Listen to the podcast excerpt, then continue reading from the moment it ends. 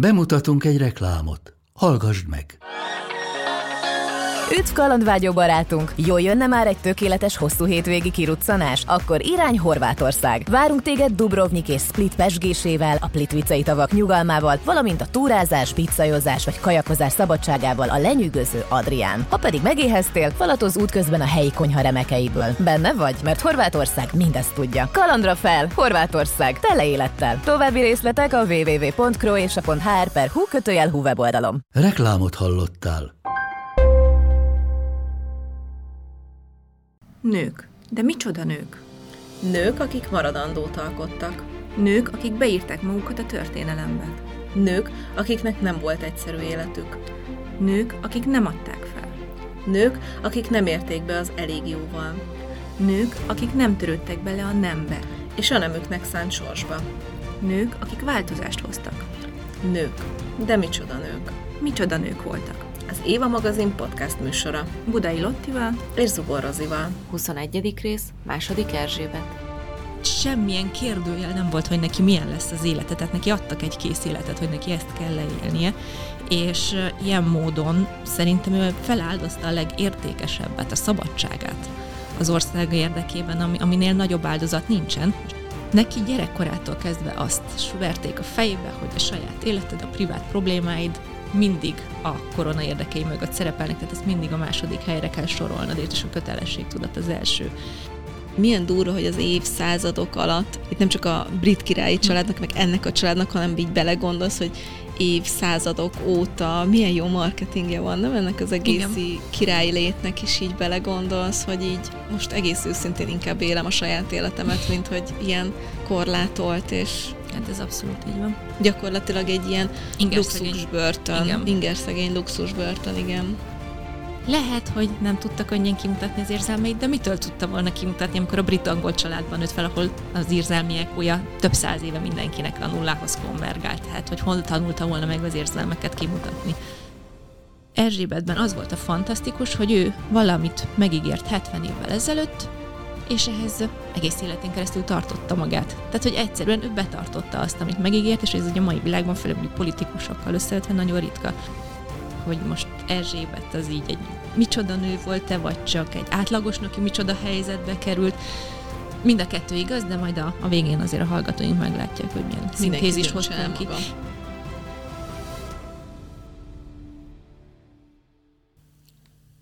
Sziasztok, kedves hallgatók! Hihetetlen, de itt vagyunk, a Micsoda Nők voltak harmadik évadának első részén. Igen, sziasztok! Szia Lotti! Szia Rozi! Nagyon reménykedtem, de azért kicsit féltem, hogy megvalósul ez a harmadik uh-huh. évad, de nagyon-nagyon-nagyon örülök neki, hogy sikerült, még hogyha egy kicsit többet is kellett várni ránk. De nem unatkoztunk az elmúlt hónapokban, mi mindent csináltunk. Ja, elég sűrű volt, nekem megjelent azóta két könyvem, vagy nem, sőt, talán három, mert mire, igen, igen, mert a legutóbbi évad zárunk után jelent meg még a Tökéletlen Életek harmadik része, és aztán a parfum készítő meg a közös könyvünk. Bizony, a micsoda anyák voltak is, amiről az utolsó részekben csak így ö, említést tettünk, meg így ajánlottuk, hogy majd hamarosan, de aztán... Igen, most már megvan, és kézzel fogható, és szerintem nagyon szép lett egyébként. Nagyon szép lett, és nagyon-nagyon szépen köszönjük mindenkinek azt a rengeteg visszajelzést, mert annyi-annyi üzenetet kapunk még most karácsony után is rengeteg üzenet jött nekem is, hogy ki is olvasták, és nagyon várják, hogy esetleg majd következő, mm. és majd még miről írunk. Hát lesz folytatás, úgy tervezzük. Ö, szerintem majd legközelebb lőjük le a poént. Jó, legközelebb. Még, igen, még, még, még form, de azt kell mondjam, hogy nagyon, hogy is mondjam, formabontó lesz valószínűleg majd, ahogy a női életrajzokhoz állunk. Igen, nagyon jó lesz, úgyhogy nagyon várjuk azt is.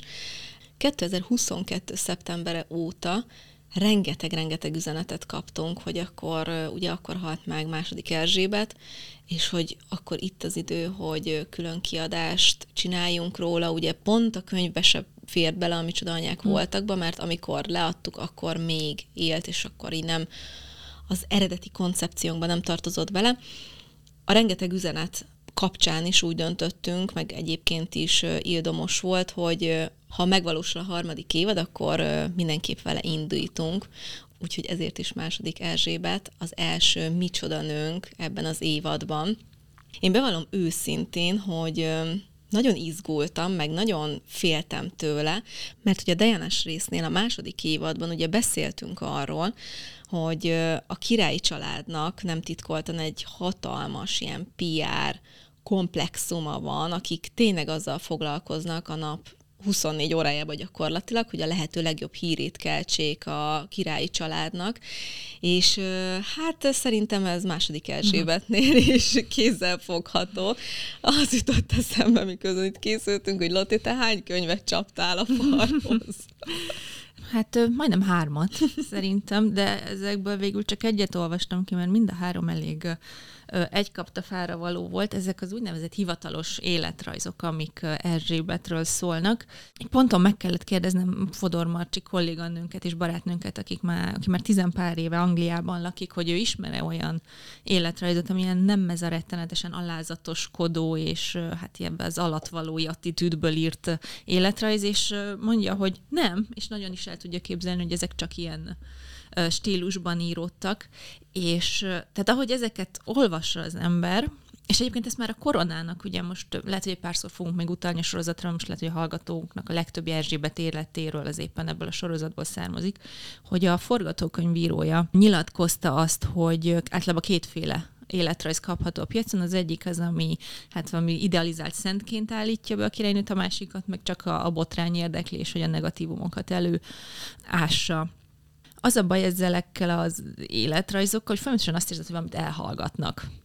És akkor ugye magától értetődik a kérdés, hogy mi az, amit nem tudom, hallgatnak. De csak egy példát mondjak, ez a könyv például, amit én ö, olvastam, ez bárkit érdekel, ez a Matthew Denison féle életrajz, ez nagyon sokszor leírta, hogy Erzsébet és a huga Margit hercegnő milyen szoros kapcsolatban álltak egymással, de egy szót sem ejt mondjuk arról, hogy a királynőt hogy érintett, amikor a huga 70-es években túladagolta az altatót, amit egyébként ő is beismert, hogy megtörtént, csak azt mondta, hogy baleset volt, de hát hmm.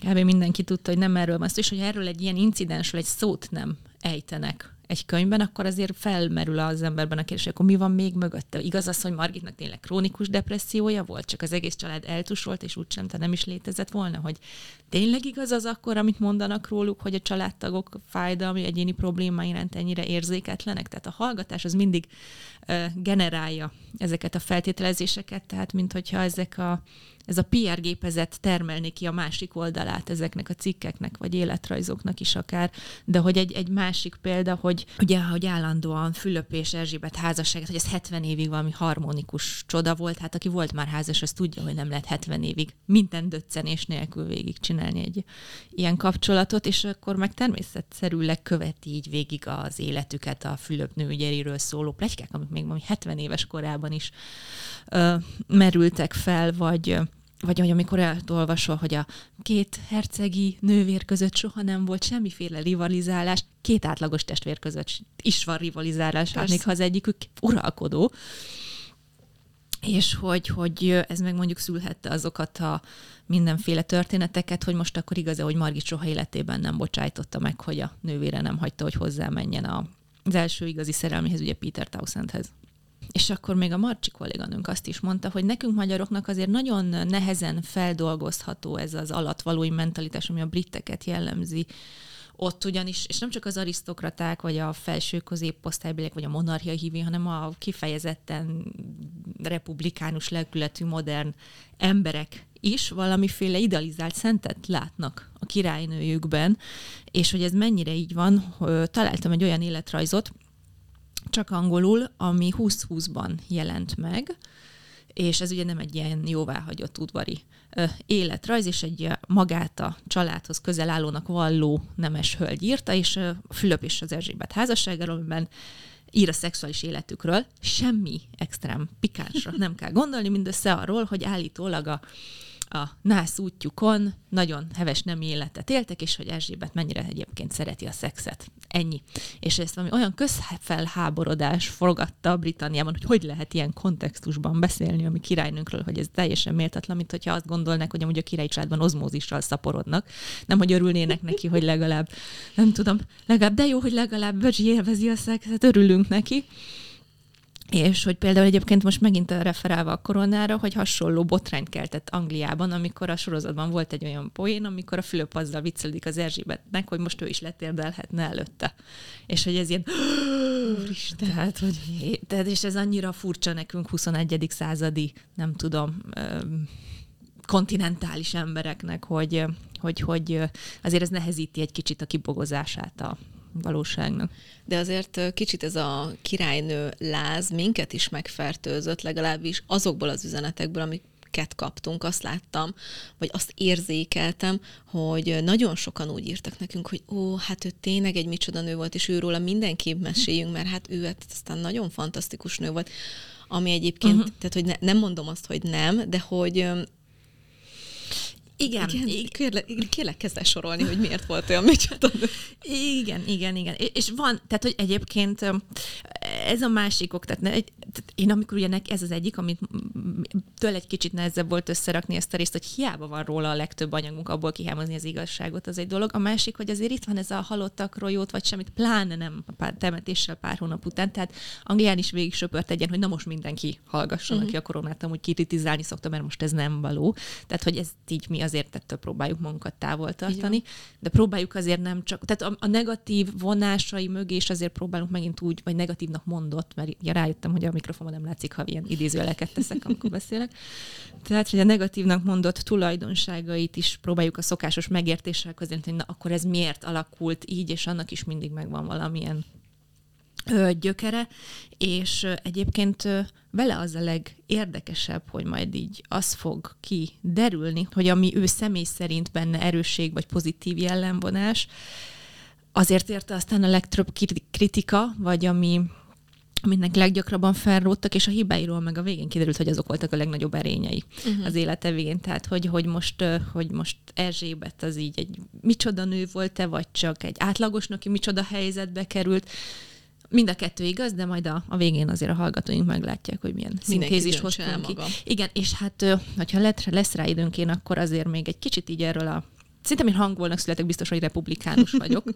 ezt, ezt így gondolom, és tehát, hogy azért a kutatómunkat kiesett egy pár dolog, így ebből a szennyes tartályból, ami egyébként nem is a királynőt személyesen érint, és ezt vettem még észre, hogy egy csomó kritika, amit Erzsébet eszemben megfogalmaztak, az nem is rávonatkozik, mert az egész intézményre. Tehát, hogy egy picit erről is kell majd szerintem beszélnünk, hogy most mi a jó, vagy mi a probléma a koronával, mint olyannal. Mindenképp, de én azt mondom, hogy annak érdekében, hogy most ne kapcsoljon ki mindenki, igen. aki egyébként imádja Erzsébetet. rombolástól, fél, igen. Úgyhogy hm. szerintem kezdjük a pozitív jó. dolgokkal, mit szólsz hozzá. Nagyon, nagyon jó gondolat. Ugye Erzsébetnek most volt nem sokkal a halál előtt a platina jubileuma, illetve akkor is, és a halálakor is érződött egy ilyen hatalmas nagy szeretet hullám felé így a nép részéről, és akkor itt most megint a Marcsit fogom idézni, illetve nem őt, hanem akit ő hallott egy, egy brit tévéadásban egy járók előtt, akit megkérdeztek, hogy ő mondta azt, hogy Erzsébetben az volt a fantasztikus, hogy ő valamit megígért 70 évvel ezelőtt, és ehhez egész életén keresztül tartotta magát. Tehát, hogy egyszerűen ő betartotta azt, amit megígért, és ez ugye a mai világban, főleg mondjuk politikusokkal összevetve nagyon ritka.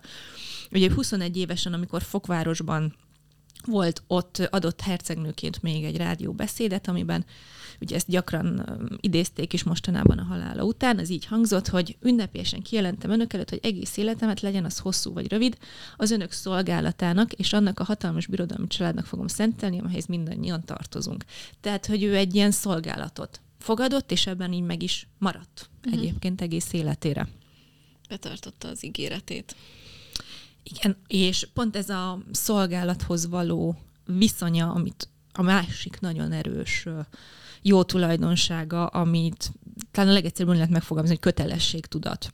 Ezzel a kötelességtudattal kapcsolatban azért annyi ilyen személyes meglátásomat hadd mondjam el, hogy én nem úgy személy szerint rettenetesen sajnálom a királyi családok tagjait, nem csak a brittét, hanem mindenki másét, mert számomra a szabadság és az, hogy nekem jogom van a saját sorsomat megválasztani, az olyan, mint a levegő. Tehát ez egy olyan tény, ami nélkül szerintem nem nagyon lehet élni, sőt ez a mai nyugati világunk ez erre épül, hogy belőled az lehet, ami, amit csak akarsz. Nyilván ennek megvannak a korlátai, tehát lásd, Magyarországon ma is generációig tart, mire valaki kijön a mély szegénységből, de hát ezzel jött a történelmen egy paradigmaváltás, hogy nem az van, ha földművesnek születsz, vagy jobbágynak ott maradsz örökre, ha nem tudom, lovagi rendbe születsz, akkor ott maradsz, hanem vagy ha nőnek születsz, akkor, akkor is csak egyféle sorsod van, hanem hogy mindenki a saját képességei, vágyai, álmai, tehetsége, vérmérséklete szerint választhat magának egy életet, amiben ő a legboldogabb lesz. Kivéve, ha egy királyi családba születtél. Tehát most képzeljük el, mondjuk, ha ott van, veszek egy példát, Erzsébetnek a lánya, Anna hercegnő, ha egy ilyen kalandornak születik, ha születik benne egy új Amelia Earhart mondjuk, aki szeretne felfedezni, vagy csak, vagy csak egy ilyen bohém parti királynő életet élni, tehát ő ezt nem tehette volna meg, tehát ott tíz év férhez mész, gyereket szülsz, partikat adsz, jótékonykodsz, pont. És minél közelebb van valaki egyébként a koronához, ő annál kötöttebb ez az életút, amit neki be kell járni. És Erzsébeté ebből a szempontból én mondta, egy simpája. Tehát ott nem volt letérés, ott nem, semmilyen kérdőjel nem volt, hogy neki milyen lesz az élete, tehát neki adtak egy kész életet, hogy neki ezt kell leélnie, és ilyen módon szerintem ő feláldozta a legértékesebbet, a szabadságát az ország érdekében, ami, aminél nagyobb áldozat nincsen. Most ez más kérdés, hogy ez megérje egyáltalán. Van-e olyan intézmény, ami megérjen áldozatot? Szerintem amúgy nincsen. És egyébként, hogy milyen körülmények között is uralkodott ez az ő kötelesség tudata. Tehát most így olvastam, hogy volt olyan év, ahol 600 eseményen volt részt, volt olyan év, ahol 400-on, és néztem ezeket a fotókat, hogy ment a gyárlátogatásokra, a szupermarket megnyitókra, az iskola átadókra, és mindenhol eljátszani, hogy őt ez érdekli, és ráadásul olyan körülmények között, hogy ő a királynőt, tehát mindenkiből megilletődést vált ki, ő nem tudott egyszerűen ezeken a találkozásokon, ahol volt, hogy 30 emberrel kellett kezet fogni és csevegnie, tehát ott, ott nem tud ott beszélgetni, ugye, mert mindenki megilletődött, hogy úristen a királynő, és még amikor nagyon fiatal volt, és a legelső nemzetközösségi útjukra indultak, akkor, akkor állítólag volt olyan, hogy még, még valahol egészen az elején Nairobi-ban a harmadik ilyen találkozón így kicsit elsírta magát, és így azt kérdezte az egyik udvartölgyétől, hogy miért ilyen unalmasít mindenkit, tehát hogy ezt így neki meg kellett szoknia, hogy ő így ugyanazok a kérdések, ugyanazok a válaszok, egy nap hatszor egész életen keresztül, és azért ez ez nagyon brutál lehet. Igen. Tehát érzek egy ilyen nyomást a melkasomon. Ez olyan, mint amikor, amikor nem tudsz kilépni a munkahelyedről, és uh-huh. még ki kell bírni pár hónapig, mert nem tudom, még ki kell bírni, Igen. és hogy így gondoljunk bele, hogy 70 év. Igen, és képzeld el, hogy rossz kedvűen kezd fel, antiszociálisan kezd fel, világból eleged van hangulat, vagy elkap egy depresszió mondjuk az életed során, és nem felkezd, felöltöző szépen, mosolyogsz, és mész már rád számítanak, és neki ki az életük legnagyobb pillanata. Nagyon durva. Úgyhogy, úgyhogy ez egy kemény munka volt azért, amit ő, ő végigvitt. Az, az kétségtelen, és itt van egy olyan kérdés, amin én elgondolkodtam, hogy milyen jelentősége van az ő uralkodása szempontjából az, hogy ő nőnek született ugyanis az ő apja, ugye hatodik György, amikor ő tőle megkérdezték, amikor már megvolt a két lánya, a két hercegnő, hogy számít-e még fiú örökösre, és akkor általában azt választotta, hogy mindenki, de fiú örökös, itt van nekünk Erzsébet, ő sokkal jobban fogja csinálni. Ugyanis Erzsébetben már így gyerekkorában is látszódott, hogy ő egy nagyon megfelelni akaró, mindenáron jó kislány szerepet felvenni akaró fiatal lány volt. Mondhatjuk, hogy nagyon hajlékony és simolékony természettel, és hát neki gyerekkorától kezdve azt suverték a fejébe, hogy a saját életed, a privát problémáid mindig a korona érdekei mögött szerepelnek, tehát ezt mindig a második helyre kell sorolnod, és a kötelesség tudat az első. Ezen a ponton elég szomorú egyébként az apja megjegyzése, mert az, hogy jobb lesz nekünk Erzsébet, ebbe benne lett az is, hogy mivel ő nő, benne is munkálhatott az az évezredes, nem tudom, hiedelem, hogy a nőnek kötelessége a saját érdekeit mások javáért feláldozni, és hogy mindig tök mindegy, hogy családot, vagy bármilyen más közösséget tenni az első helyre. És ez ránézve szomorú, mert rengeteget hangoztatták róla dicséretként, hogy hát ő a saját érdekeit és a boldogságát, sőt a családjait is hogy feláldozta, és mint hogy ez valami erény lenne, pedig, pedig ez is csak egy áldozat, amit egy intézményért hozott, ami szerintem megint csak nem hiszem, hogy bárkinek a boldogságát, személyes boldogságát bármiért fel kéne áldoznia. És viszont, ha másik oldalról nézzük, a monarchia szempontjából, nem hiszem, hogy ez túlélte volna ezt az elmúlt 70 évet mondjuk egy férfi uralkodóval, aki mondjuk esetleg hasonlóan ugye 8. Eduárdhoz, aki lemondott a trónról, és ezért lett ugye Erzsébet édesapja, a Jortki herceg, annak a testvére az uralkodó, aki mondjuk megint kicsit karakának, karakteresebb, hova tovább esetleg ő is kijelenti, hogy ő ebből az egész felhajtásból nem kell, mert 8. Edward volt az első, aki kimondta hogy hát neki a vérmérsékletéhez ez abszolút nem passzol, és ő mást akar csinálni, ő nem akar kirelni. És ebben egyébként Willis Simpson, ugye az elvált nő, aki miatt le kellett mondani trónon, mert hogy elvált nőt az 1771-es örökötési törvény alapján nem vehetett el. Ő volt hosszú ideig az első uralkodó, aki kimerte mondani, hogy bocs, én más vagyok, mint amire nektek szükségetek van. És egyébként érdekesség, hogy ez mennyire nem csak a nőről volt szó ebben a történetben, nem csak Wallis Simpsonról, hogy Erzsébettel kapcsolatban gyakran hangzik el, hogy a lemondásig senki nem számított rá, hogy ő egy uralkodó lesz egy nap, és ez nem igaz, mert a régi újságcikkek már a megszületésekor, hát ugye akkor ő volt az aktuális örökös, mert 8. Edwardnak nem volt még gyerek, és nem is lett később se, hogy már akkor így pedzegették, hogy hát, hogyha ő lenne a trónon, akkor, akkor azért milyen jól járnánk vele, és egyszer a nagyapja, 5. György, ugye a az akkori király, ki is jelentette, hogy a fia David, 8. Edwardot, akik Davidnek nevezték ugye a családban is, nem fogja magára venni a koronával járó terheket, hanem le fogja dobni a válláról. Tehát ezen a családon belül ez egy téma volt, hogy, hogy esetleg a, a leendő király nem lesz alkalmas erre a feladatra, és hogy akkor Erzsébetre hárul majd a feladat. Egyébként ezt a gondolatot csak itt így el, elvetném a térben, hogy a nyolcadik Eduardnál is azóta is azt hallgatjuk, hogy egy nő miatt Igen. dobta el, és gondolj bele, hogyha mondjuk az Erzsébettel történik ez, hogy nem tudom, ja. teljesen mindegy mi miatt, de eldobja, akkor mondtak volna, hogy hát a szeszélyes nő. Igen. Szóval, hogy valahol közben meg belegondolsz, hogy neki így muszáj volt kitart, uh-huh. tehát hogy neki nem volt más opció, mert be kellett bizonyítani nem kellett, de érted, hogy mire igen, gondolok, igen, nem igen, kellett, igen, de igen. mégis be kellett bizonyítani, hogy ő nőként képes lesz erre élete végéig csinálni, és végül is képes volt. Igen.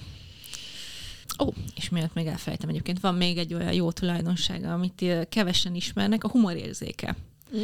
Tehát, hogy ő egy rettenetesen vicces nő volt, amit ugye egy ritkán ismerhetett meg az átlagember, mert például interjút ugye soha nem adott élete során, tehát ahol így mondjuk ez így közvetlenebbül meg nyilvánulhatott volna, de hogy, hogy nem tudom, egy pár példát mondjuk, amikor uh, nem tudom, amikor utoljára a G7 találkozó az ott volt ugye Angliában, és akkor csináltak egy fotót róla, és a világ vezető, és akkor is sikerült egy ilyen fotó, és akkor valamit ott beszólt, hogy most akkor csináljunk úgy, mintha nem mindannyian egy kimpadon ülnénk, vagy valami, és akkor végre nevetett mindenki a társaságában, vagy, vagy vagy nekem a kedvencem, hogy ugye voltak olyan királyi kerti partik, ahol úgymond közrendű embereket is időnként meghívtak, és már ez egy pár évvel ezelőtt történt, hogy ott valaki állt a királynő mellett egy ilyen garden partin, és megszólalt a zsebében a telefon, mire Erzsébet odaszólt, hogy vegye fel, ez lehet, hogy valaki fontos.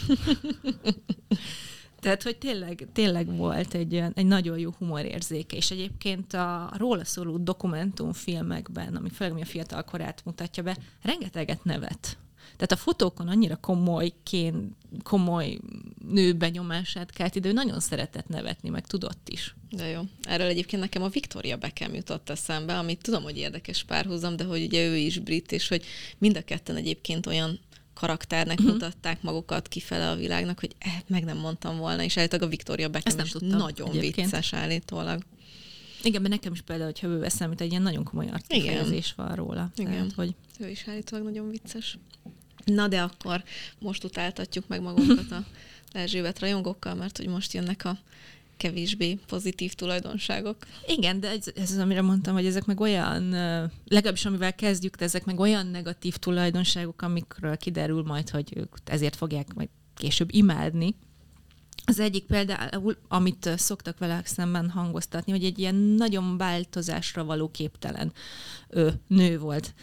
És Hát ezzel kapcsolatban azt mondanám, hogy ő 1953-ban koronázták meg, és hát ezóta a világ elképesztően tehát aki mondjuk most egy 1953-ban élt ember a mai világban már rá se ismerne talán, és ami az elmúlt három-négy évet illeti, még jobban felgyorsultak ugye ezek a változások.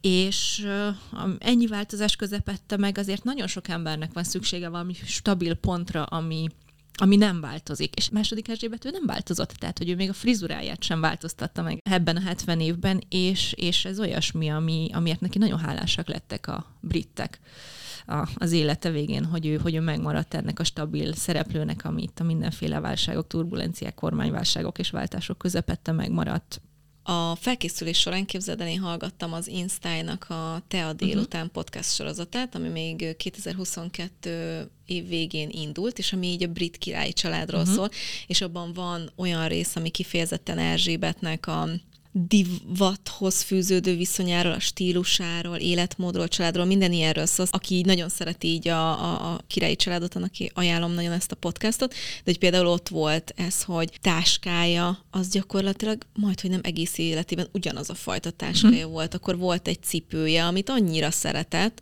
hogy ahhoz ragaszkodott, és nem tudom, ugyanabból a cipőből volt neki 200 pár.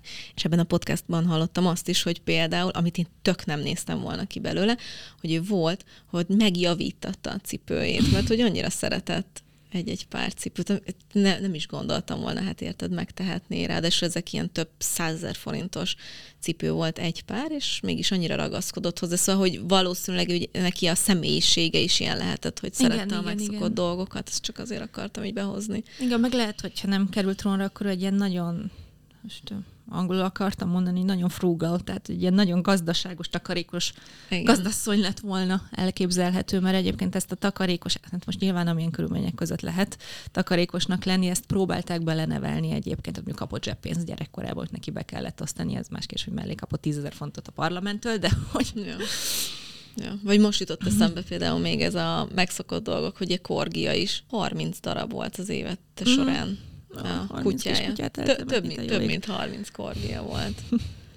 Úgyhogy 18 évesen kapta az elsőt, és azt hiszem, azt hiszem most pont olvastam, hogy négynek keresik a helyét, hogy uh-huh. most, hogy, hogy már nem él most, hogy hol lesznek, de azt hiszem családon belül, vagy nem is tudom, Igen, hogy de hol. volt talán szó róla, hogy az Andráshoz kerül el, de lehet, hogy nem tudom, neki már a kutyákat se adják oda.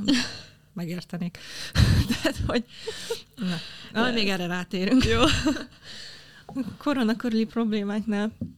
Ja, ez egyébként érdekes, most jutott eszembe a táskáról, hogy állítólag ezzel jelezte, hogy hol tartja, vagy hova teszi, hogyha valami borzalmasan unalmas beszélgetésbe keveredett, és hogy valaki akkor a személytitkár, vagy valaki mentse ki belőle. Igen, igen, igen. Jogos, azért ez, ez, ez, ez biztos hasznos eszköz volt.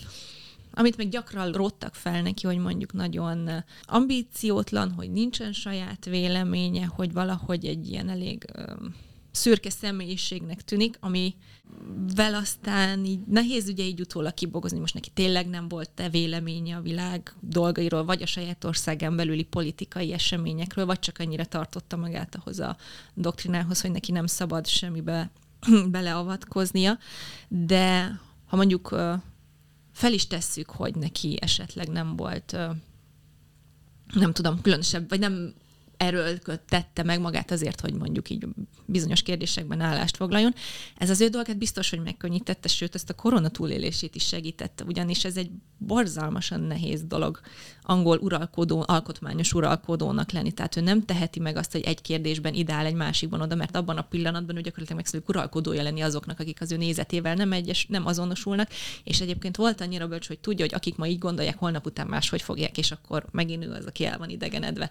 Nem tudom, amikor egy baráti pár összeveszik, és akkor valahol állásfoglalás, és két nap múlva kibékülnek. Tehát, hogy ő valahogy így közelítette meg a dolgot, amivel nagyon sok szolgálatot tett a monarchiának, és egyébként, ha meg igaz, hogy neki nem volt erős jelleme vagy ambíciói, neki ez könnyebb volt így a saját életét, életútját, akaratát, bármit hozzáigazítani ahhoz, amit elvártak tőle. Úgyhogy, úgyhogy ha ez így is van, nem tudhatjuk, hogy ezt senki sem ismeri, akkor lehet, hogy ő ebből, ebből csak profitált személyes szinten.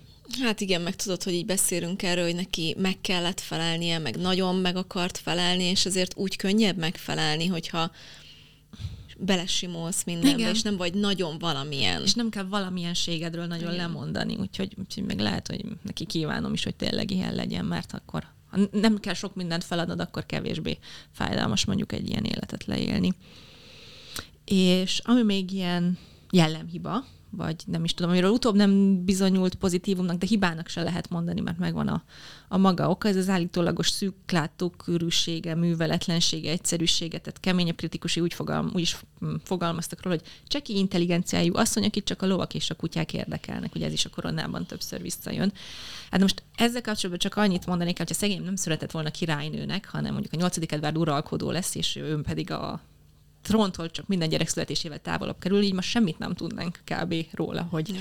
neki milyen érdekli. Az érdekelhette volna, amit csak akart. Mindenkinek szíve joga, hogy őt az érdekelje, amit akar. Ha viszont így is volt, hogy olyan sok dolog, tudomány, művészet, világtörténelem őt nem érdekelte, akkor igazából ennek is megvan a maga oka, olyan is gyerekkorában vagy fiatal korában, és senki nem törte magát, hogy mondjuk benne egy ilyen tudásszomjat, vagy a világ megismerés iránti vágyat felkeltsen.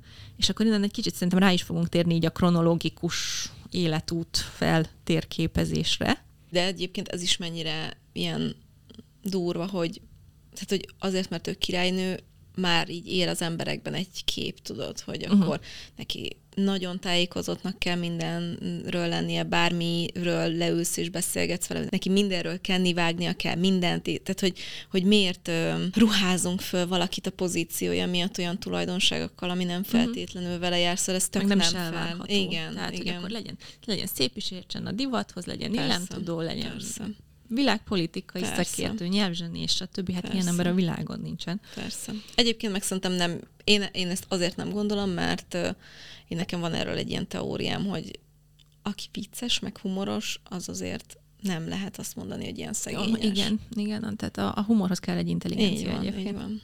De ettől függetlenül arra egyébként emlékszem, én nem néztem végig, ma van egy kis lemaradás a koronával, de hogy arra egyébként emlékszem, hogy legalábbis a koronában, a sorozatban, aztán a való életben ki tudja, hogy ténylegesen megtörtént, de ott volt ö, olyan, hogy az Erzsébet szemrehányást tett a saját anyjának, hogy ö, nem kapott szerinte megfelelő mm. oktatást.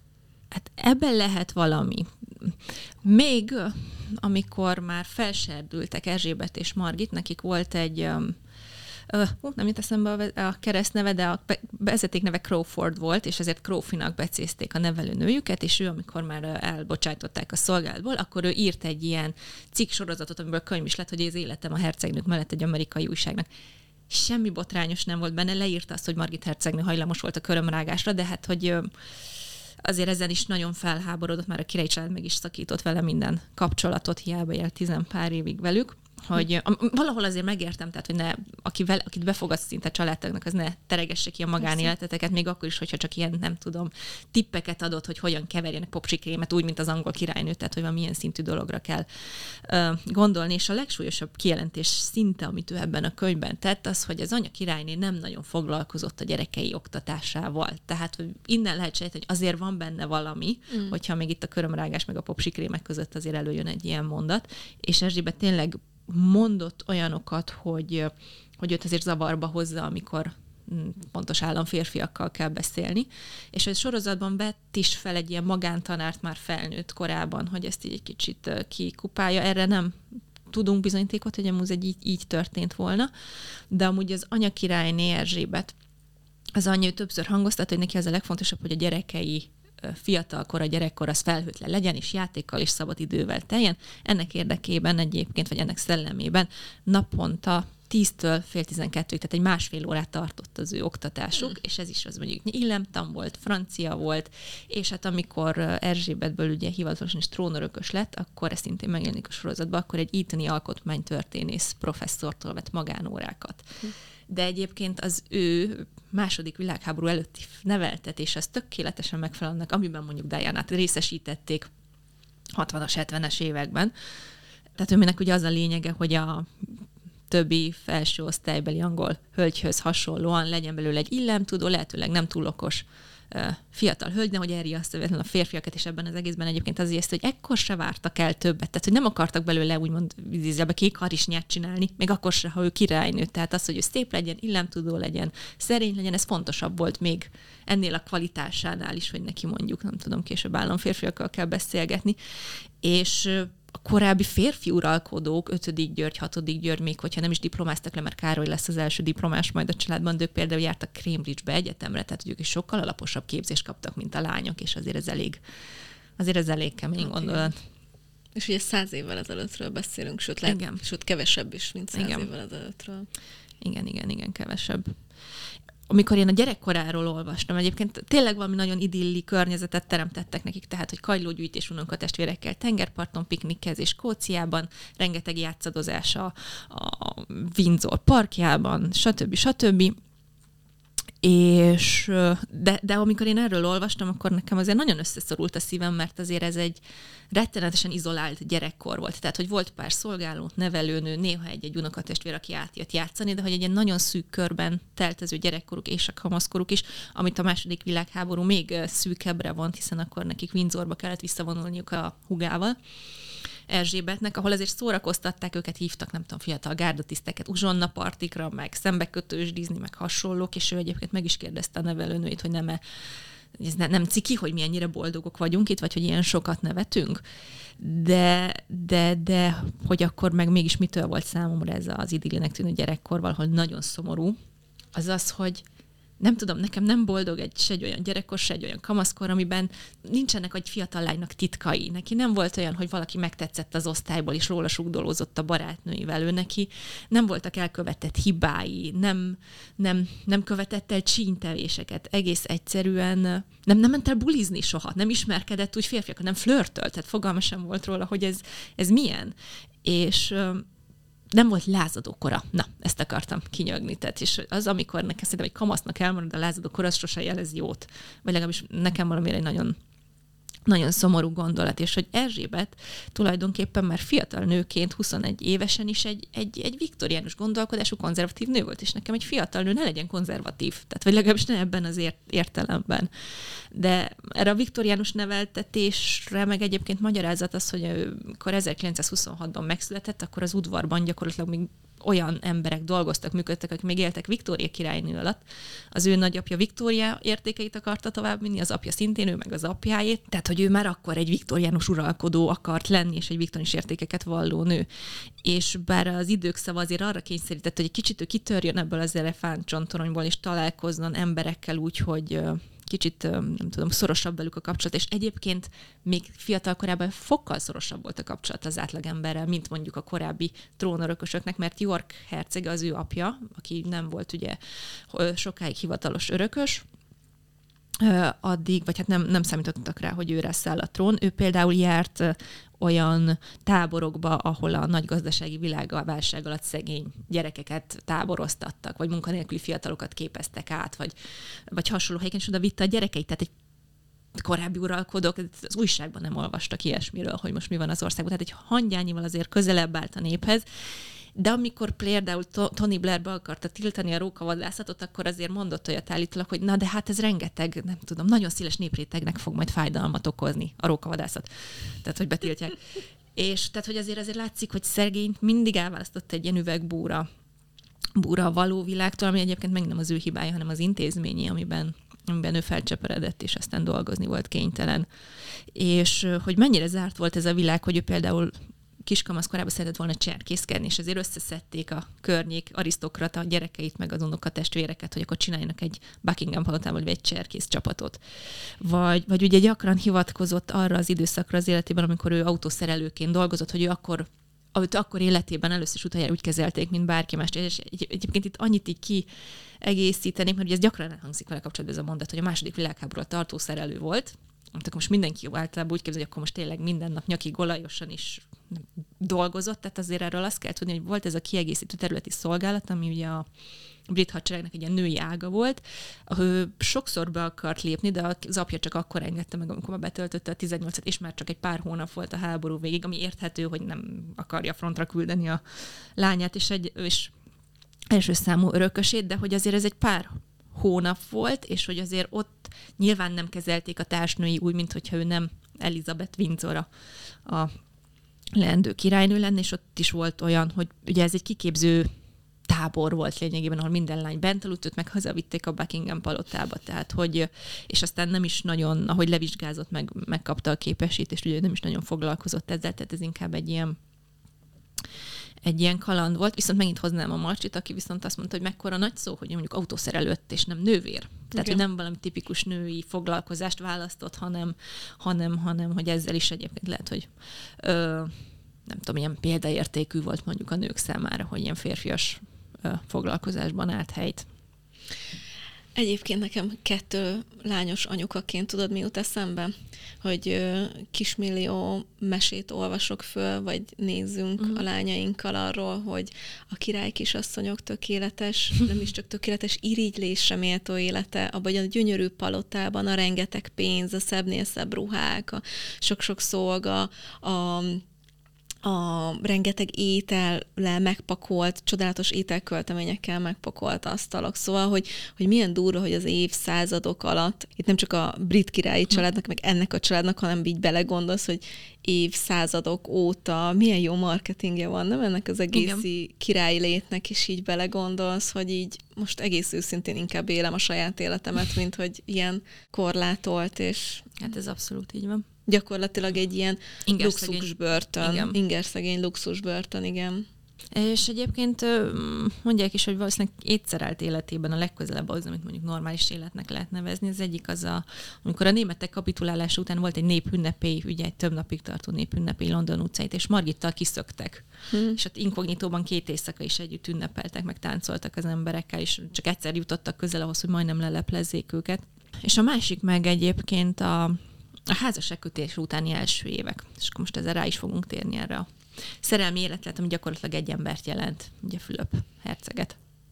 És egyébként, ha már az előbb említetted a tündérmeséket, ugye a toronyban, meg a szép kastélyokban lakó királylányokról, így ugye Diana-nál is említettük a tündérmesék erejét, és hogy Fülöp és Erzsébet kapcsolatál is annyira könnyen fogadjuk el ezt, amit így közvetítenek róluk, hogy ez tényleg ez a mesébe illő történet, hogy majd kamaszkorában meglátta ezt a nagyon vonzó harmadunokat testvért, hogy Erzsébet 13 volt, amikor először találkoztak Fülöp, meg 18, és hogy utána ebből szerelem szövődött, és összeházasodtak, és hogy életük végéig éltek, amíg meg nem haltak, hát gyakorlatilag együtt. De azért, ha megnézzük ezt a történetet egy másik megvilágításból, találunk egy 13 éves lányt, aki soha nem találkozik normális körülmények között vele egykorú férfiakkal. Ellenben is azt mondta róla a nevelőnője, hogy egy ilyen fixa ideája, ideája lett neki Fülöp, tehát hogy gyakorlatilag rá kattant, hogy neki ő lesz a férje és én összeszámoltam, hogy összesen 6-7 alkalommal találkozhattak. Ugye Káros Dani 12-szer találkozott. Azt. Tehát, hogy nagyon sokat nem javult ez, de 6-7 alkalommal találkoztak, egyszer se kettesben, mikor a Fülöp megkérte az Erzsébet kezét. Tehát, hogy van egy fiatal lány, aki soha nem fedezhette fel, hogy mondjuk hozzá milyen férfi való, vagy még, még saját magát se volt alkalma rendesen megismerni, a párját, leendő párját sem ismerte úgy igazán mélyen, hogy ő egy milyen ember. Szó se róla nagyon izgalmas lehetett neki, hiszen Fülöp ugye még Görögországban látta meg a napvilágot, a nagyapja király volt, csak ugye menekülniük kellett még neki az egy éves kora előtt, és gyakorlatilag Európában különböző családtagoknál élte le az életét, és egyébként nagyon jó képű is volt, tehát egy ilyen nagyon világlátott, nagyon fes fiatalember volt, hogy meg lehet érteni, hogy miért hozott izgalmat egyébként e- Elizabethnek ebbe az eléggé ki, Erzsébetnek ebbe az eléggé ki lúgozott világába, de hát azért, ha te egyik lányod szeretne bele valakibe 13 és rá se nézne másra, és 10 8 évesen kijelenteni, hogy ő lesz a férj, és 21 évesen összeházasodnak, úgyhogy te tudod, hogy ők nem válhatnak el, de nem, nem is az, hogy nem válhatnak el, egész minden napjukban meg kell osztani legalább egy pár órát gyakorlatilag egész évben, életükön keresztül, hát azt mondanád, hogy ez egy rémálom. Vagy hát legalábbis egy nagyon, nagyon bizarr történet. Nem, hát a mai világban már azt mondjuk, hogy így még megismerkedj meg. Igen, igen, igen, igen, tehát ez, hogy... És Nézd hogy... meg a halakat a vízben, igen. De abszolút jogos, szóval, hogy tényleg ez ilyen úristen. De ezt nem is tudtam, hogy ők hivatalosan nem válhattak el, tehát hogy... Hát elválhattak volna, hogy ugye Diana meg Kár is elvált, de hát ők aztán még pláne egy olyan világban uh-huh, nőttek fel, ahol ez így az ő számukra szóba sem jöhetett, mint ugye királyi párként, tehát hogy ugye azért meg amikor ők összeházasodtak, meg ritka volt viszonylag a vállás Angliában, úgyhogy ez nekik, meg hát ők ezt egy ilyen hatalmas társadalmi stigmának tekintették még a maguk idejében, úgyhogy ők biztos, hogy ebbe úgy mentek bele, hogy ez náluk nem opció. Mm. És ez egy házasság akkor is kívás, ha ismered saját magad, meg a párodat is, hogyha meg egyiket se, akkor úgy meg, úgy meg különösen pláne 70 évre. De akkor nagy Igen, szerencséjük volt. Nagyon, nagyon nagy szerencséjük. egymást. De ezt látni kell, hogy ez a szerencse, tehát ez a mágfaktor az egészben is, és nem egy öm, tündérmese, és hát amúgy meg ezek fényében főleg elképzelni, hogy ők surlódásmentesen éltek le egy életet együtt, ami alatt ezerszer is változtak ők maguk is, és hogy ez biztos, hogy okozott köztük surlódásokat Jó, hát de ez a súrlódás dolog, szóval, hogy nem 70 év, de 7 év alatt is mennyi, egy év alatt is igen. mennyi súrlódás van egy párkapcsolatnak, igen, szóval, igen, hogy igen. így, úristen azért, a, aki így ezt úgy képzeli el ezt a 70 évet, hogy ők 70 évig éltek gyönyörű boldogságban, akkor az így igen. nem, ilyen nincs. Igen, de attól függetlenül szerencsük volt, mert voltak egyébként ugye ott azért ilyen kezdeti nehézségek, és ez is a sorozatban nagy hangsúlyt kap, de ezt is csak így fű alól lehet kikapargatni, hogy mi az igazság, hogy Fülöp tényleg nehezményezte hogy ő lesz az egyetlen ember Angliában, akinek a gyerekei nem kapják meg az ő családnevét. Uh-huh amit egyébként Viktóriánál is beszéltünk, hogy mennyit szenvedett, mennyit szenvedett, most nagyon idézőjelbe teszem az ő férje attól, hogy csak egy királyi hitves, és neki nincsen hatalma szerepe, és hogy ezt Fülöpnél is ugyanúgy megvolt, tehát hogy valahogy ezt ezeknek a férfi hitveseknek annyira nehéz elfogadni női uralkodók mellett, hogy nem nem tudom, nem az övék a, a főszerep, hogy első Erzsébetet és Nagy Katalint is nagyon megértem, hogy nem házasodott. Viszont az is igaz, amit így mondanak, hogy saját kereteik között Erzsébet ő így hagyta, hogy úgymond a férje viselje a nadrágot, és ő döntsön az ilyen szűk családi ügyekről, amik mondjuk ugye nem érintették a, a koronát, mert amúgy Erzsébet nem volt egy nagy feminista. Tehát nem sokkal a házasságkötés előtt például adott a nőszövetségben egy beszédet, ahol arra buzdította a nőket, hogy ők elsősorban feleségként és anyaként gondoljanak magukra, illetve hát a megkoronázása után nagyon sokan emlegették úgy, hogy most jön a második Erzsébetkor, ugye utalva első Erzsébetre, aki alatt szintén egy nagyon dicsőséges idét élte, élte az ország, és ő például egyszer ezt ő így ki nem kikérte magának, de hogy erről úgy nyilatkozott, hogy őt ne hasonlítsák első Erzsébethez, hisz annak a nőnek még férje, meg gyerekese volt. Uh-huh. De hogy egyedül visszaverte a spanyol armadát, azért ez ehhez képest elég menő, de hogy ő mégse akarta, hogy hogy vele párhuzamot mondjanak, szóval, hogy azért, de mitől lenne egyébként feminista valaki, akit viktoriánusok nevelnek fel, és arra buzdítják, hogy semmi ne változtasson egész életében. Szóval ez sem kritika, hanem ez is egy olyan dolog, ami, ami és egyébként ilyenkor jut eszembe, hogy mennyivel kevesebb plegykát szülnének ezek a cikkek, vagy életrajzok, hogyha nem tudom, így őszintén leírnák, hogy igen, ez van, de ezért őt nem kell elítélni, mert ez egy emberi dolog. Például most csak megint eszembe jutott, hogy a, a ez az általam is kivesézett életrajz így többször léri, hogy mennyiszer mondták Erzsébetre azt rokonok, családtagok, hogy mondjuk érzéketlen, vagy nem annyira tudja kimutatni az érzelmeit a családtagjai felé, és akkor ezt hatszor, na, és ezt, ezt mekkor írtam neked, hogy falhoz fogom vágni ezt a könyvet, leírta, vagy hatszor, hogy és hogy milyen méltatlanul összekeverték az ő méltóság teljes tartózkodását az érzéketlenséggel, és akkor ahelyett, hogy leírnák, hogy lehet, hogy nem tudta könnyen kimutatni az érzelmeit, de mitől tudta volna kimutatni, amikor a brit-angol családban nőtt fel, ahol az érzelmiek újja több száz éve mindenkinek a nullához konvergált, tehát hogy hol tanulta volna meg az érzelmeket kimutatni. Tehát, hogy ez egy annyival de hát a britektől ne várjuk el, hogy emberként kezeljék az uralkodóikat. Na, ez a lényeg az egésznek. Igen. De azért Fülöpre még térjünk vissza, mert szerintem ez a, hogy tényleg ennyire hűtlen volt, mint ahogy például a sorozat is uh-huh. utalgat rá, meg bemutatja, nem, nem, mint ahogy a sorozat is bemutatja, hogy ez, Egyébként ez a trükkös sorozat, az csak így utalgat rá, uh-huh. de aztán meg igazából mégsem. Uh-huh. Tehát, hogy valahol ebben egyébként egészen jól ravíroz a korona, hogy a plegykákat mutatja be, amik így keringtek róla és na ez az, amiről fogalmunk sincs, hogy igazak voltak-e, vagy nem, úgyhogy ez csak ilyen példázózó jelleggel, hogy Egyébként ő, ő maga egyszer nyilatkozott valamit 2017-ben, tehát már elég éltes korában arról, hogy volt-e valaha hűtlen, és erre annyit válaszolt, hogy hogy tudtam volna félrelépni, ha állandóan egy rendőr van a sarkamban. Hát... Egyébként nem válasz, szólta meg a kérdést, de hát az tény, hogy azért ez ne, az ő esetében nem lett volna annyira egyszerűen kivitelezhető. De Hát azért a történelem során sok férfi megoldotta ezt. Igen, meg nem zörög a har- szóval ez annyira, annyira összetett dolog, hogy, de azt mindig elmondták róla, hogy egy ilyen nagyon flörtös kedvű uh-huh. férfi volt, nagyon szerette magát fiatal nőkkel körülvenni, tehát ennyit még a hivatalos életrajzírók uh-huh. is elismernek, és amikor már ők elismernek valamit, az mindig gyanús. Uh-huh. Igazából engem, engem, engem is csak ez piszkált föl, hogy így utána nézzek, mert egyébként a sorozatban valami balerinával hozták uh-huh. hírbe, és igazából még a házasságuk elején volt egy Pat Kirkwood nevű zenésztáncos komikus sztár Londonban, akinek volt egy barátja, egy, ilyen, egy Baron Nahum nevű ö, fényképész, aki bemutatta őt Fülöpnek. És akkor Fülöp és ez a, a színésznő együtt vacsoráztak, táncoltak is hajnalig egy helyen, Erzsébet ekkor 8 hónapos terhes volt egyébként otthon, és hogy meg egy pár alkalommal találkoztak, és egy fél évig körülbelül leveleztek. És hát ugye hírbe is hozták őket elég hamar, és a Palotta szokásához kíves semmit nem nyilatkozott, Fülöp sem nyilatkozott, és egyedül a, a Patricia, Pat Kirk, Kirkwood színésznő fakad ki nyilvánosan, hogy ez nem járja, egy normális helyzetben nem neki kéne megvédeni a saját becsületét, hanem a férfinak kéne kiállni és elmondani, hogy köztük nem történt semmi, és hogy már átkozza a napot, amikor belépett a Fülöp az ő öltözőjébe, mert hogy neki ez a karrierjét tönkretette mhm. egyébként ez a ez a plegyka, és hát akkor ugye még, még voltak utána azért ilyen, volt egy Ellen Cordé nevű hostess, aki egy ilyen BBC varietében dolgozott, és akkor vele is hírbe hozták, és akkor neki született két gyereke, akiről azt plegykálták, hogy a Fülöpé, és soha senki nem hozta egyébként nyilvánosságra, hogy ki az apa, tehát hogy ezt ennek ellenére a nő sose cáfolta, de hogy ez azért az is megmaradt egy plegyka szinten, soha semmire nem volt ugye bizonyíték, ami, ami egyébként a leginkább megtépázta Fülöpnek a, a hírnevét, azt, hogy ez az előbb említett fényképész, ez a Baron Nahum, ez belekeveredett ebbe az úgynevezett Profumo botrányba, ez a John Profumo egy miniszter volt, akiről kiderült, hogy egy olyan csontkovács által, vagy hát egy, tehát egy orvos által fenntartott ilyen vidéki kúriába látogatott, hát ami lényegében egy bordéház volt.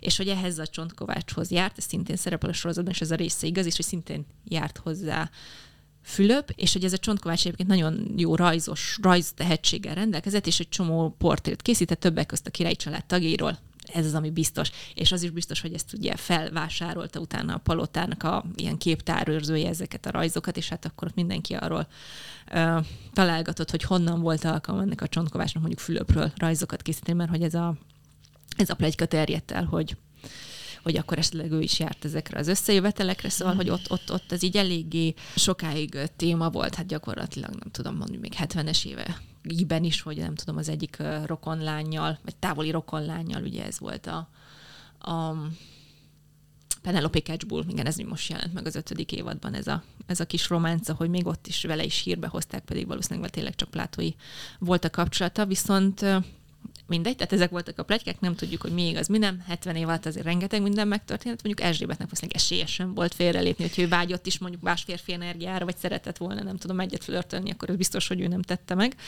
Tehát, hogy azért ebben is ez egy Azért ebben ez egy egyenlőtlen kapcsolat volt. Arról biztos hallottunk volna. Igen. Ezt rögtön Mint a nagy Katalina. Igen. Ó, ez egy 30 év múlva arról kellene csinálni egy műsort, hogy miért is nem volt kurva második Igen. Erzsébet, vagy nem tudom, szóval már bocsánat, de... Ő meg se kockáztatta volna ezt. Igen. Hát egyébként, ami, ami nagyon összekovácsolt őket Fülöppel, hogy Fülöp pont azért, mert hogy ő nem ebben az ilyen szigorú, nagyon rigid viktoriánus udvarban nőtt fel, ahol el kell ájulni a koronától és mindentől, amihez köze van hozzá, hogy egy nagyon, mondjuk ilyen szemtelenül, meg egy kicsit ilyen gúnyosan állt ez az egész környezet, és ezzel egy nagyon jó friss levegőt vitt Erzsébetnek az életében, hogy nem, nem úgy viselkedett vele, mint a 120. talpnyaló, és nem úgy tekintett rá, mint a királynőjére, mert valószínűleg, ha hozzámegy egy angol nemes, ez úgy, ahogy azt valószínűleg az ő családja akarta volna, akkor ennek az lett volna a vége, hogy előbb néz a, nézi a saját férje királynőnek, mint a feleségének. Tehát ő tényleg a feleségeként kezelte Erzsébet, tehát nagyon sokszor megnevettette, és hogy az udvaroncok pont azért nem szerették, mert hogy így a helyi illemszabályokra így elég nagy ívben tett, és hogy amúgy egy elég faragatlan faragatlan ember volt, tehát hogy így voltak beszólásai. Na, tehát, hogy állítólag 2010, 2010-ben megkérdezte egy női kadétól, hogy maga egy striptease bárban dolgozik, olyan csinos. Vagy, vagy Nigéria elnökétől 2003-ban megkérdezte, hogy maga már átöltözött pizsamába, tehát belül a helyi viseletben jelent meg. Vagy egy mozgássérültől megkérdezte, hogy nem botlanak fel magában? Amikor így gorgulászik vagy, és ez volt a kedvencem, 1933-ban Budapesten azt mondta egy turistának, maga nem lehet itt régóta, nincs is sörhasa. Igen, tehát egy ilyen karót ezekben, ez valószínűleg úgy tényleg üdítően hathatott, bármennyire is nem piszik ezek a megszólalások. De Erzsébet szerintem a palota négy falak között szerintem ők jól el, el lehettek. Igen, igen, igen, ez biztos. És volt is róluk egy olyan aranyos kép, az már egészen idős korukban, 89 és amikor beöltözött ugye a Fülöp egy ilyen uh, palota őrnek a medveszörkucsmával, meg mindennél, és amikor Erzsébet elment mellett, akkor csak kuncogott magában, amikor ezt így észrevette. Úgyhogy, úgyhogy ezért ez biztos, hogy egy nagyon sok szeretetet tartalmazó kapcsolat volt. És hát ugye, ahogy szóba került, ugye a legszabadabb időszakát a házasságuk elején élte, mert hogy Fülöp az elején még folytathatta a tengerésztiszti karrierjét, és ezért elküldték Máltára. És Erzsébet nagyon gyakran meglátogatta, de hogy ilyen, nem tudom, 5 hét, 11 hét, két hónap, ilyen nagyon hosszú időket töltött ott, és csak ilyen egy-két hétre tért vissza mondjuk Londonba. És hogy akkor ott nem tudom, autóját, vezethette a saját autóját, boltba járhatott a többi tengerész feleséggel, esténként étterembe mentek, táncolni mentek, tehát hogy viszonylagos inkognitóban is egy ilyen nagyon nagyon szabad, normális életet élt, vagy onnan elutaztak két hónapra barátokat látogatni Olaszországba, tehát hogy ott volt egy ilyen nagyon felszabadult periódusa. Egy valami van, ami itt egy kicsit problémát okozhatott a későbbi életében, hogy akkor mindkét gyermeke megvolt. Mm-hmm. Tehát, hogy ő nagyon, tehát valószínűleg valahol már a nász útjukon teherbe esetett, tehát hogy ő nagyon, vagy hát a mézes alatt legalábbis, tehát nagyon hamar született meg ugye Károly, és egy két vagy három évre rá Anna, kettő, kettő és fél valahol kiszámoltam, de most már elfelejtettem.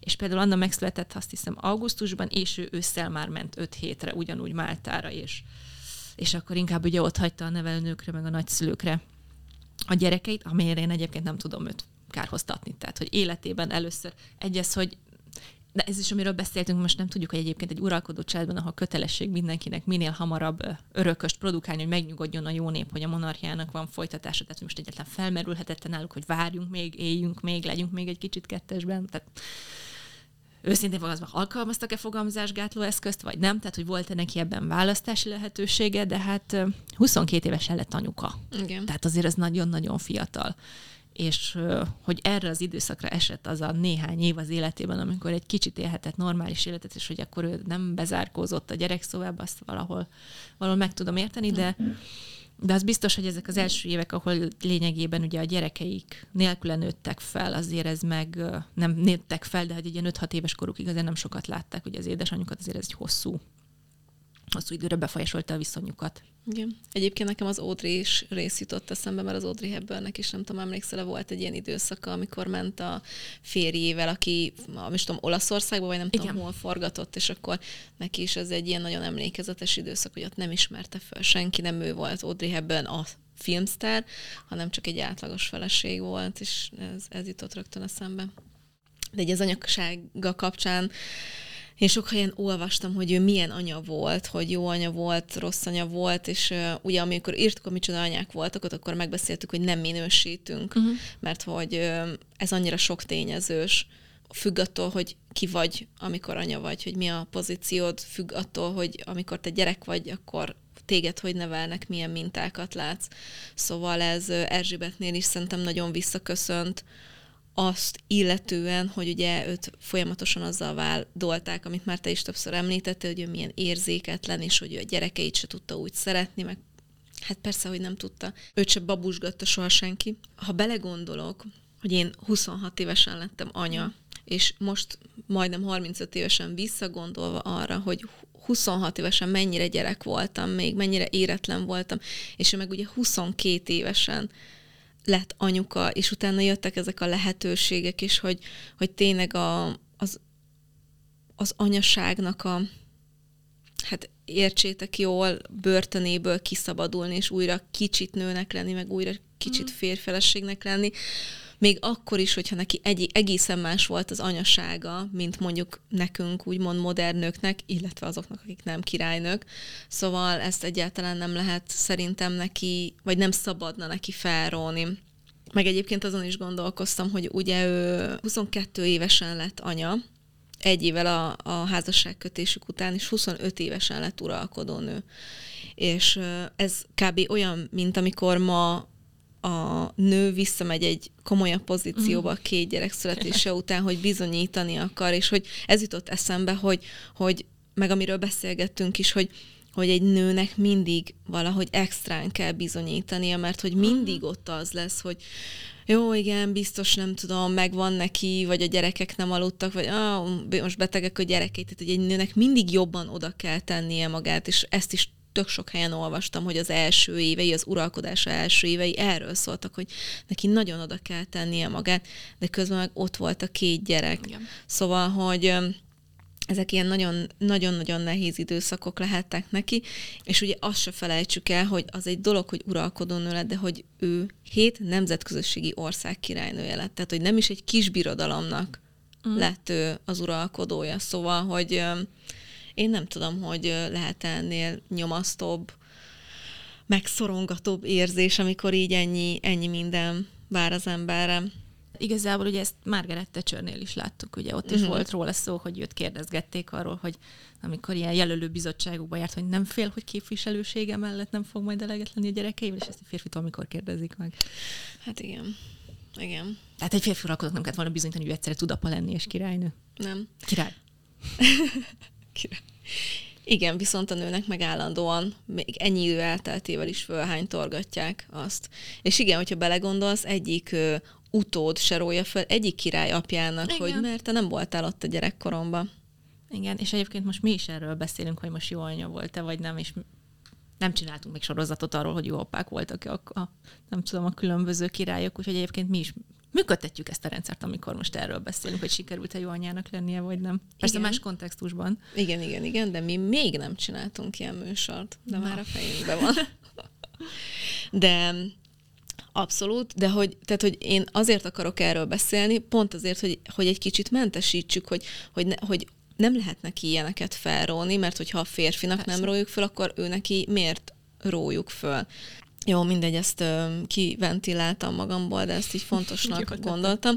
De egy ilyen pár érdekesség egyébként így az anyaságával, meg minden ilyen dologgal kapcsolatban. Például képzeld az egyik dolog, amit szintén ebben az Instylos Te a délután podcastban hallottam, ami tényleg tök durva, hogy Erzsébetről nem lehetett látni semmilyen felvételt, úgy, hogy biztosan várandós, tehát hogy nagy uh-huh. pocakkal van, hogy tök érdekes, hogy onnantól, hogy hivatalos lett, hogy kisbabát vár, ő, kiadtak mindig egy közleményt, hogy a következő hónapokban nem vállal semmilyen wow. eseményt, hogy ne készüljön róla felvétel. Ez ilyen nagyon érdekes.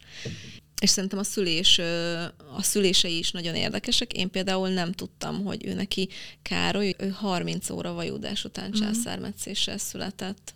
Ezt én sem tudtam. Ezt én sem tudtam.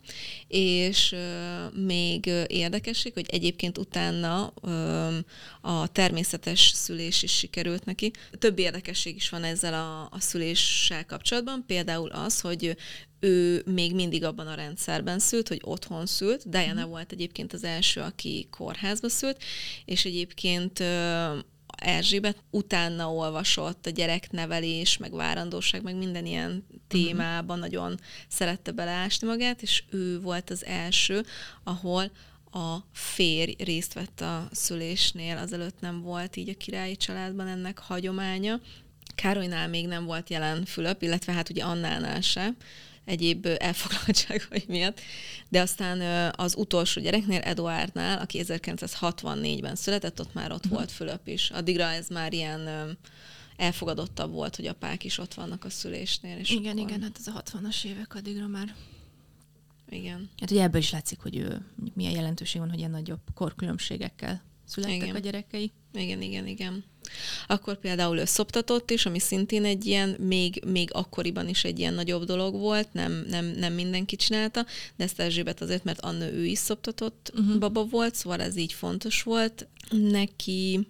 És egyébként ezekre az elutazásokra visszatérve, hogy ezt is sok mindenki így utólag fölhánytorgatja nekik, de hogy nem szabad azt elfelejteni, hogy ő neki kötelessége volt, szóval, hogy nem volt választás mm. lehetősége, ne, nem, nem, mindig a mai korral próbálom összehasonlítani, most nem az van, hogy elmegyek egy sajtóútra, vagy nem, és majd elmegy helyettem a kolléganőm, hanem hogy ő volt az egyetlen királynőt, nem helyettesíthette senkit, tehát neki el kellett utaznia, és egyébként ugye Diana-val hasonlítgatják ebben is, aki megvitte mindenhol a gyerekeket, és értem nyilván, amikor arról van szó, hogy valaki elmegy hat hónapra, és hat hónapig nem látja az egy-két, három, négy, öt éves gyerekét, és ugye vissza a gyerek is hiányolja az anyját, meg nélkülözi az anyját, de hogy ugye az a rengeteg utazás, az időeltolódások, az a rengeteg Ez a kötelesség azért az a gyereket persze. is megviseli, igen. forró klíma Ausztráliában, bármi, Igen. rengeteg idegen arc, tehát hogy azért Igen. ezt így nagyon nehéz innen megítélni, hogy te vinnéd a magaddal a, nem tudom, egy éves, két éves, pár hónapos gyerekedet, úgyhogy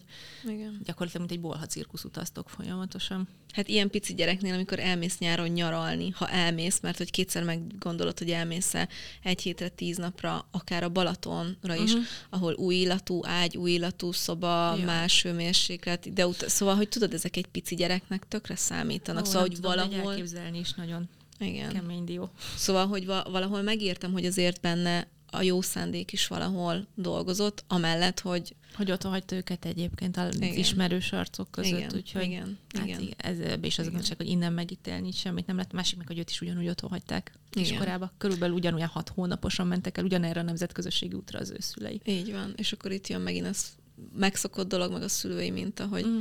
Hogy ő ugyanezt látta. De egyébként rossz dolguk nem volt a gyerekeknek, mert hogy egyébként fix dadáik voltak, szóval, hogy nem az volt, hogy vadidegenek Igen. vigyáztak rájuk, hanem hosszú évekig ugyanazok a dadák voltak, akiket megszoktak. Utána felnőttként Károly nyilatkozta is, hogy, hogy ő egyébként gyakorlatilag anyjuként tekintett Mhm. a dadáira, mert hogy ő hozzájuk kötődött, meg ő, ő őket szerette a legjobban, meg hogy állítólag valami hatalmas ilyen óvoda-szerűség volt berendezve ott nekik, szóval, hogy rossz dolgok azért nem volt, de nyilván ettől függetlenül.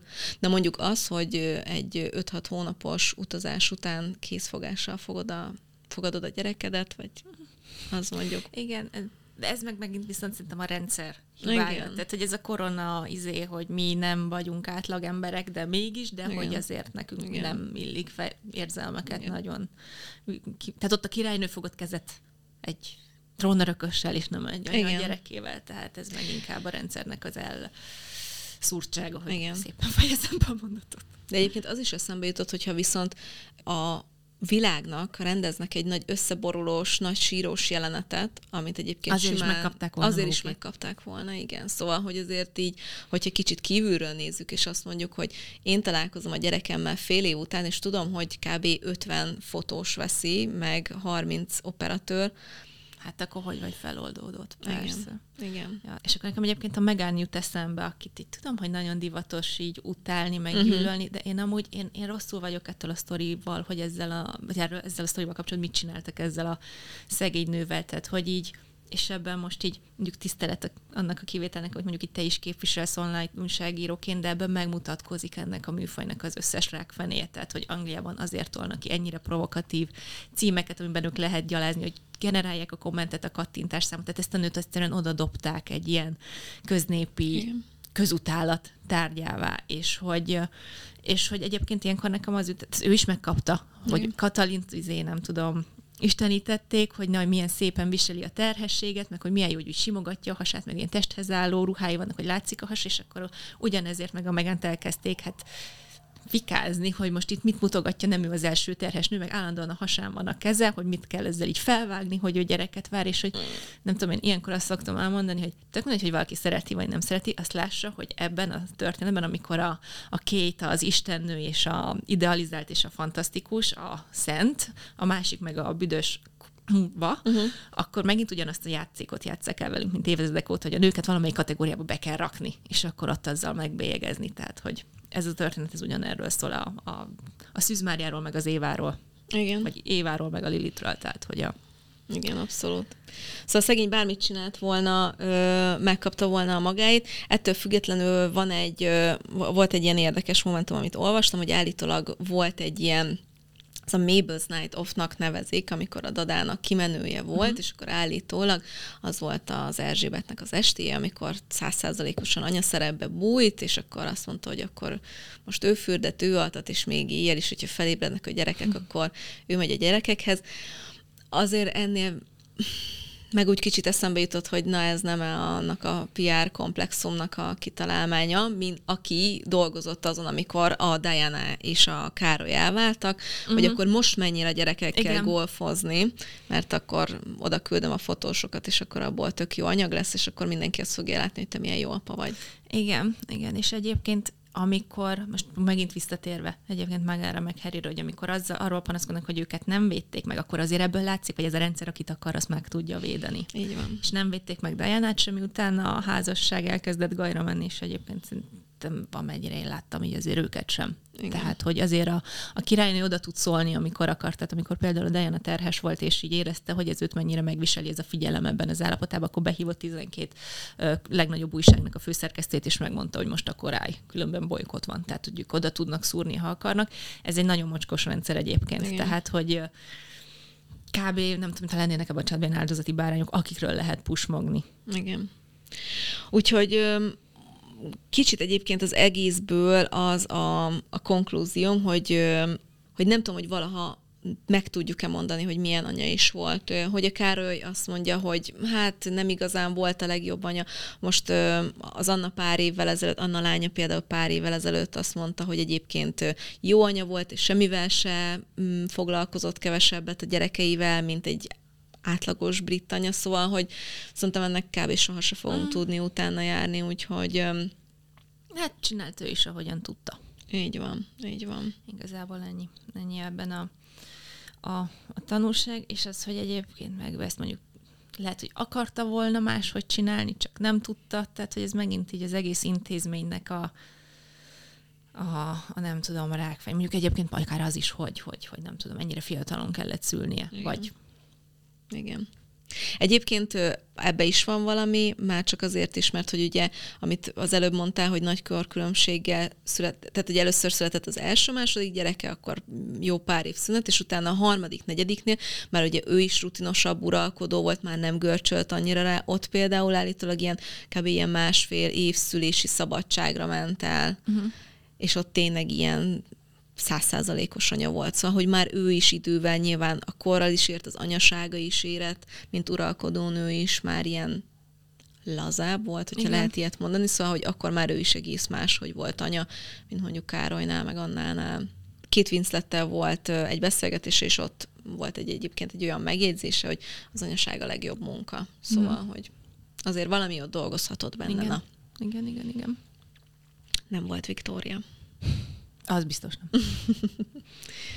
És hát akkor gondoltam, hogy még így, tehát hogy így olyan sokszor hangzott el, hogy mondjuk így ez most az anyaságával kapcsolatban, kapcsolatban is, vagy ahogy a gyerekeihez viszonyult, hogy egy csomó minden, ami neki hibaként róttak fel, ez ugye nem az ő hibája, hanem az az egész intézményé, amiben ő beleszületett, és amit működtetni kénytelen, hogy, hogy egy pár ilyen szemrehányást, kifogást, amit a, a királynővel és a királyi családdal kapcsolatban felszoktak hozni, én azt így még körüljárnék, mert itt igazából a rendszer szintű problémákról van szó. Az egyik például az, hogy a sokba kerülnek tehát hogy maga, meg a királynő és a koronának is a fenntartás is mennyibe kerül, és Hát az adófizetőknek egyébként 100 millió fontba évente ez kb. 5 milliárd forint, és itt egyébként felszokták hozni, hogy na jó, de ők 500, 100 millió fontba kerülnek, de 500 millió fontot hoz a turizmus, amit ők mondjuk generálnak, és hogy így mennyivel hasznosabbak, mint mondjuk a spanyol vagy más európai még létező királyi család. Mondjuk itt azért el kell mondani, hogy ezt úgy számolják, hogy ebben benne vannak a belépőjegyek. Tehát a Towerbe, a Corona Exterekhez, Windsorba, a Buckingham palotába, amit akkor is látogatnának, ha nem lakna benne senki, mert Versailles se kerülik el azt mondván, hogy bocsit, nem lakik király, én nem megyek be. És szintén itt a pénzügyek körül azért elég nagy probléma, vagy hát visszatérő kérdés, hogy mennyi pénzük van. Mert erről így nem tudni. Tehát az ő uh, vagyonuk, az ugye adódik ebből az adófizetők által fizetett összegből, amiért folyamatosan, és egyébként gyakran válságok idején folyamodtak egyre nagyobb emelésért a parlamenthez, tehát itt is voltak azért ezzel kapcsolatban problémák. Másrészt van egy ilyen Duchy of Lancaster nevű vagyon alap, ami jelent éttermeket, földeket, ingatlanokat, bérházakat. Senki sem tudja, hogy pontosan ez mennyi és hol van, de az elejük az még a 13. században az akkori korona által elkapzott földeken épült fel, tehát hogy ez mai napig egy ilyen gyakorlatilag egy ilyen, nem tudom, szabadrablás vagy rekvirálás során szerzett földeknek, vagy területeknek a mai napig fejl, fölözik le a hasznait, illetve van egy magán vagyonuk, amiről senki nem tudja, hogy mennyi. És csak most visszautaljak arra, hogy ez a könyv így mennyire elfogult volt, amit olvastam, hogy írta, leírta, hogy senki sem tudja, hogy mennyi a vagán vagyonuk, pont ezért ilyen nagyon világtól elrugaszkodott feltételések láttak napvilágot, ha nem tudjuk, hogy mennyi, akkor honnan tudjuk, hogy az elrugaszkodott. Tehát, hogy itt is ez az állandó ö, sikálgatás az, az az jelen volt, és van még egy ugyanilyen vagyonalap, ez a Duchy of Cornwall, ami a Belszi hercegé, tehát most Vilmosé, mert nem, nem, nem, nem a királyi Károly királyi, és ez a két Duchy egyébként mindenféle adó alól mentes, tehát mondjuk meg Károlynak egyébként örökösödési adót se kell hm. fizetnie, ő és az anyja Erzsébet egy pár éve kezdtek önkéntesen személyi jövedelemadót fizetni, amikor a, a, a leégett Windsor palota után hatalmas összegekbe került ugye a felújítás. És sokszor hangzik, hogy például a királynő személyesen, illetve a korona sem kért soha bocsánatot olyan dolgokért, amiket mondjuk a brit király család, vagy hát a korona követett el, és itt most lehet gondolni egyébként a, a rabszolgakereskedelemben játszott szerepükre, amiben az 1600-es években a Stuart uralkodók alaposan kivették a részüket, és ö, kifejezetten nagy vagyonokra ö, tettek szert, és egyébként, fú, ez most volt, hogy 2010 2005-ben volt ebből egy nagyobb botrány, hogy a brit államkincstár egy tweetet rakott ki, hogy pénteki fun fact, tudtad, hogy a te pénzednek is, vagy a te adódnak is köszönhetően szabadíthattuk fel a rabszolgákat, ugyanis kiderült, hogy 2015-ig fizette vissza az angol vagy hát a brit nagy-Britannia azt az összeget, amiből ő annak idén a rabszolga felszabadításkor a rabszolga tartókat kártalanította. Tehát 2015-ig a brit adófizetők pénzéből rabszolgatartó családokat kártalanított az angol állam. Oh, és erről nagyon sok embernek ott esett le ebből a títből, hogy tessék, hogy mit csináltunk? És és hát lehet egyébként egyéb azt mondani, hogy Erzsébet maga ekkor még nem ért, vagy még egyébként nem tudom, akár hogy a Windsor ház sem uralkodott még ebben a formájában, mert ugye volt, hogy előtt még Hannoveri háznak hívták, tehát sok mindent lehet erre mondani, de vannak itt olyan dolgok is, hogy például, amikor 1954-ben ő először Ausztráliába látogatott, ott az őslakosokat még csak fél embernek számították ö, ö, népszámláláskor, illetve a helyi őslakos gyerekeket még el lehetett cipelni erőszakkal fehér családokba, hogy ott úgymond idézőjelbetéve civilizálják őket és például meg Erzsébet uralkodásának az első nyolc évében egyébként Kenyában zajlott egy Mau-Mau felkelés, úgy nevezik, hogy akkor Kenya még brit gyarmat volt, és egy ilyen nagyon szigorú kaszt rendszerben éltek, ahol az európai fehérek voltak felül, és a helyiek pedig alul, és hát valami 90 ezer helyit zártak, táborba öltek meg, és kínoztak meg a brit katonák. És ugye akkor már Károly is élt, tehát hogy nem tudhatjuk annak, hogy Erzsébet ezekről személy szerint mennyit tudott, de ő, amikor felkér egy kormányt kormány alakításra, akkor ezt arra kéri, hogy a saját nevében, az ő nevében kormányozza az országot, tehát ezeket, ezek a kormányok az ő nevében követték el, és ugye itt, és akkor ez egy nagyon szertágazó sztori, hogy kéne visszaadni a Kohinort és az egyéb elkobzott gyémántokat Indiának, vagy felmerje tenni Kamilla azt a gyémántot majd a koronájára, mert abban biztos, hogy botrány lesz. Tehát, hogy azért ez egy nagyon szertágazó történet, de itt valamit majd kezdeni kell, mert ez, ez a szőnyeg alá és szerintem ez így hosszú távon nem fog működni. Illetve van még egy, ami engem a legjobban sokkolt, hogy ugye azért itt úgy tűnik, hogy azért az uralkodó, Angliában ez az alkotmányos uralkodói rendszer egy nagyon semleges álláspont, akinek semmilyen befolyása nincs ugye a törvénykezésre, és 2020 táján robbant ki egy olyan kisebb botrány, ezt rálunk nem nagyon cikkeztek róla, hogy van egy olyan rendszer, aminek az a neve, hogy Queen's Consent vagy king's consent, tehát a királyi vagy királynői beleegyezés. És ezt még még már a 20. században, vagy, lehet, hogy egyébként valahol Erzsébet trónra kerülése táján, most nem fog eszembe jutni, hogy vagy az 50-es években, vagy még előtte állapodott meg egymásról a bit parlament és a királyi család, hogyha olyan törvényt hoznak, ami valamilyen szinten a királyi családot vagy az ő előjogaikat érinti, akkor annak a megtárgyalásához a királynőnek engedélyt kell adnia. És 2021-ben azt állították, hogy ez egy teljes formalitás, mert akkor kiderült, hogy több nem tudom, tízezrével, százezrével érinti ez egyébként a törvényjavaslatokat, de hogy mindenki nyugodjon meg, itt ez nem az van, arról van szó, hogy több tízezer törvényjavaslat meghozásába szólt bele a királynő, mert ez egy teljesen automatikus folyamat, és a királynő soha nem szólt bele semmibe. Na most kiderült, hogy ez nem igaz, hogy voltak ilyen kommunikáció a titkársága, meg a különböző bizottsági tagok között a törvényhozásban, hogy mit vegyenek ki, mit tegyenek bele. És ebben vannak ilyen nonsens dolgok, hogy mondjuk belenyúltak a, nem, nemzeti biztonsági öv törvénybe, mert hogy a Fülöp a saját birtokain szeret biztonsági öv nélkül vezetni. Vannak nagyobb gondok, amikor például ilyen alapítványi átláthatóságról szóló törvényt változtattak meg, hogy ne láthassanak bele azokba az alapítványokba, amiben a királyi család a pénzét tartja, hogy közelebb kerüljenek ahhoz mondjuk az emberek, hogy nekik mennyi vagyonuk van. De ami egyébként a nekem ugye a legdurvább volt, hogy a 60-as években ugye hoztak egy törvényt Angliában arról, vagy Nagy-Britanniában arról, hogy egy állás interjún törvénytelen ö, fai alapon ö, szelektálni, vagy tehát valakit elutasítani egy állás interjúról azért, mert mondjuk nem tudom, színesbőrű. Röviden ez a lényege. Na most ki volt ez alól 40 évig kivétel? A királyi család. Tehát konkrétan 40 évig volt egy kivétel ebben a törvényben, hogy ők, ha nem akarnak színesbőrű embereket látni maguk körül a palotában, akkor nem kell. Na és akkor ilyenkor, amikor azért jönnek a plegykák, hogy esetleg a királyi család rasszista, akkor azért ezen el lehet gondolkodni. Szóval, hogy ezért ez, én azt gondolom, hogy a britek lelki világának, tehát azért ez itt nagyon sok árat, nagyon nagy árat fizet azért ezért a királyságért mind a két fél. Tehát ők odaadják a szabadságukat, a saját életüket, a magánéletüket, azért, hogy a népnek legyen egy ilyen stabilnak tekinthető az ő számukra, vagy őket valamilyen különleges nemzeti érzéssel felruházó szimbólum, a angolok cserébe meg nem úgy csinálnának, mintha ők lennének a 21. vagy a Európa egyik legrégebbi demokrácia. Tehát, hogy a 21. században fenntartani egy olyan rendszert, ami arra épül, hogy az uralkodó, az az Istentől kiválasztott vezetője a népnek, mert egyébként hivatalosan még mindig ezért az uralkodó, Anglia uralkodója, mert hogy őt az isteni felkenetés és a többi által egy ilyen kiválasztott személy válik. Szóval, hogy ez így, így úgy fog beborulni, ha ezzel így valami, valami konszenzusra nem jut ezzel a nép és a korona egymásra, hogy ezentúl ez kinek hogy éri meg, hogy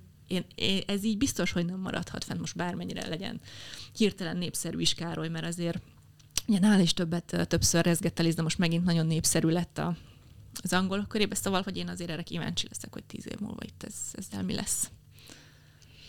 Hát én is. És arra is kíváncsi vagyok, hogy a hallgatók mit szólnak ehhez a részhez, milyen ö, konklúziót vonnak le, mennyire, micsoda nő is ez a királynő. Én nagyon szépen köszönöm neked, Lotti, köszönöm. ismét ezt a rengeteg érdekességet.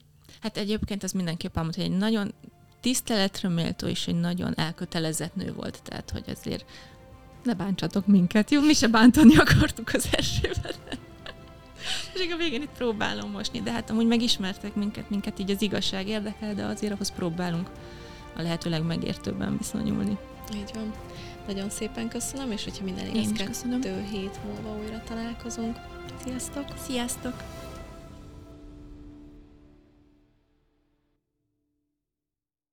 A műsor a Béton partnere.